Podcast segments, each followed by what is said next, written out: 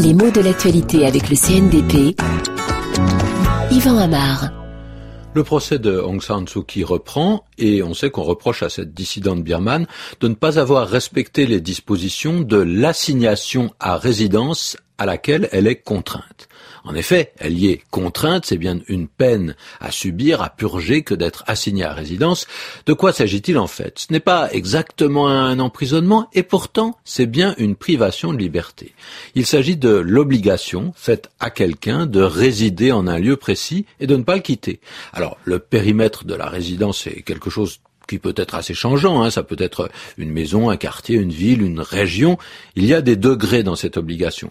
Mais cette disposition n'est pas toujours exprimée comme une condamnation d'ailleurs. Elle peut l'être, bien sûr, mais parfois c'est ce qu'on peut appeler une mesure conservatoire destinée à ce qu'une personne ne s'enfuit pas ou que simplement on puisse la convoquer quand on veut.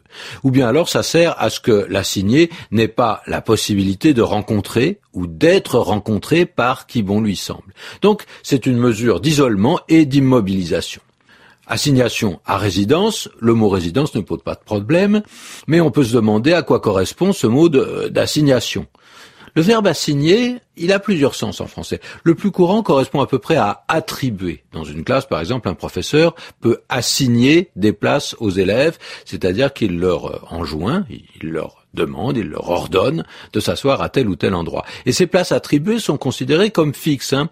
Alors ces distributions peuvent être de tous ordres, mais elles concernent le plus souvent des choses abstraites. On peut, par exemple, assigner une tâche à chacun. Mais attention, la nuance est un petit peu spéciale. Non seulement on a distribué des tâches, mais on les a imposées. On a donné des règles et on entend les faire respecter. Il y a un pouvoir évident chez celui qui se permet d'assigner ces tâches.